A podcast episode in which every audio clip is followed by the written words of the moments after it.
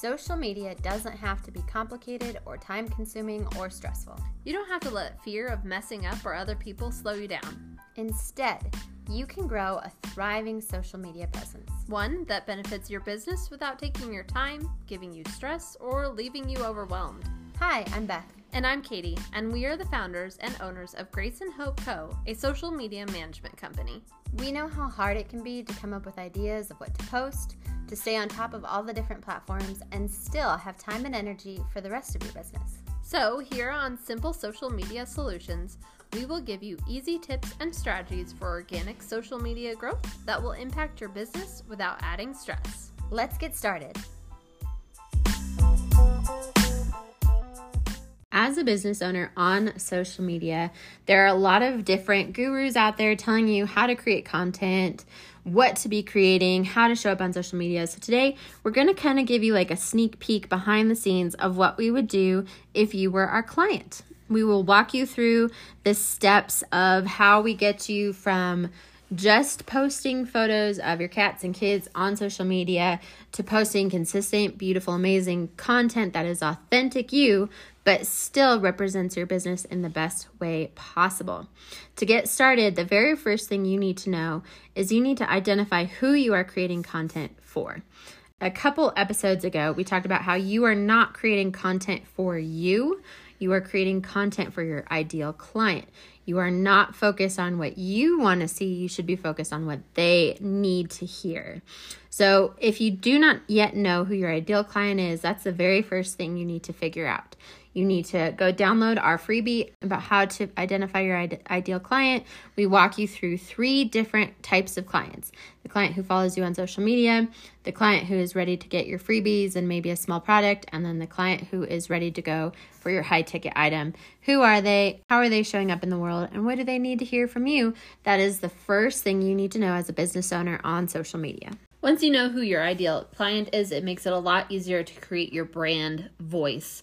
By brand voice, we simply mean that voice that should represent you to your ideal client. For instance, if you are somebody in the financial world, you would be using financial world language. If you're a social media manager like us, we use very specific words in order to put across what we mean to our ideal client. Now, if you are posting about your kids and your dog, that's great if it actually matches your brand voice. However, posting about your dog and your kids may not match your brand voice if you are supposed to be specifically talking about insurance. You might want to explain it about your kids if that fits, but otherwise, you might want to avoid posting pictures of your dog or your vacation. Unless it matches your brand voice, you want to stay away from that. You might also want to stay away from certain terms and languages that may not match your brand voice. For instance, you might not want to simply put something like, I want to spend a lot of money if you are a financial guru, right? You may not want to say something like, you should just go ahead and buy followers if you are a social media manager, because those things are not going to match your brand voice or what you represent. The next thing you need to do is honestly, you just need to get started. A lot of people enter analysis paralysis when they're starting to create content for their business because they worry about matching or hitting the right numbers or doing what they need to do. So instead of like getting into that mindset of, I don't know what to do, I don't know how to go forward, just go ahead and get started. Just start posting, just start creating content, just start making videos, try out a whole bunch of different things. Um, and if you already have a business account and it's doing well, keep doing what you're doing. But if you feel like you've stagnated, try something new. Don't be afraid to have fun with your business accounts just because you are a business, but don't get stuck whatever you do, just don't get stuck because if you aren't actually posting, then you're defeating the whole purpose. Which ties in with you need to also pick what's most sustainable for you. You may hear a guru say that you need to be posting 10 times a day on TikTok in order to grow. Great if you can sustain that. But if that's not sustainable for you, or maybe you can only do that for a season, that's acceptable and okay. It's more important that you start and you start with what is sustainable for you and then go from there. For instance, you might be like, I have a lot of extra time on my hands right now because it is my slow season. So then use this time to go ahead and push really hard to grow your followers. However, this might be a really busy season for you, and you actually need to slow down and just make sure that you're still staying consistent. The next thing you could do is honestly, you can hire help. If you feel like you're really struggling to create content for your business, either consistently or in a way that makes sense for your audience, or you just feel like you aren't showing up in the best way, you could hire help. Hire someone who's a brand coach and figure out the best brand voice and the best brand colors if that's where you need help. Hire a social media manager and strategist if you just need someone to come in and tell you what to be posting, or even just hire a coach to give you the steps you need to take those next things. But don't feel like, as a business owner, I have to do it all by my self, including my social media. I have to hold all of it in my own hands. That's just not true. You can hire help. We do that for our clients. If you want to apply to work with us, you definitely can. If you want to look for other things that would help you most, look for that, but don't try to take it all on yourself to show up for your audience. That's a big thing that we do for our clients is that staying consistent.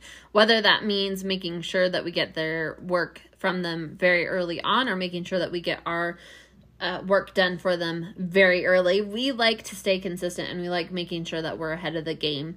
We also want to make sure that you have the ability to stay consistent. So that is one of the reasons why we started Content Club because it allows you to get information every day so that you can take that information and create content with it without having to come up with an idea for a post or an idea for a trend or an idea for a video. So if that sounds like something you might be interested in, go ahead and check out our content club. We are very excited about it and we would love to have you join. Lastly, we want you to give yourself some grace. There's this saying that says, uh, when you know better, you do better. The same is true for showing up online as a business owner.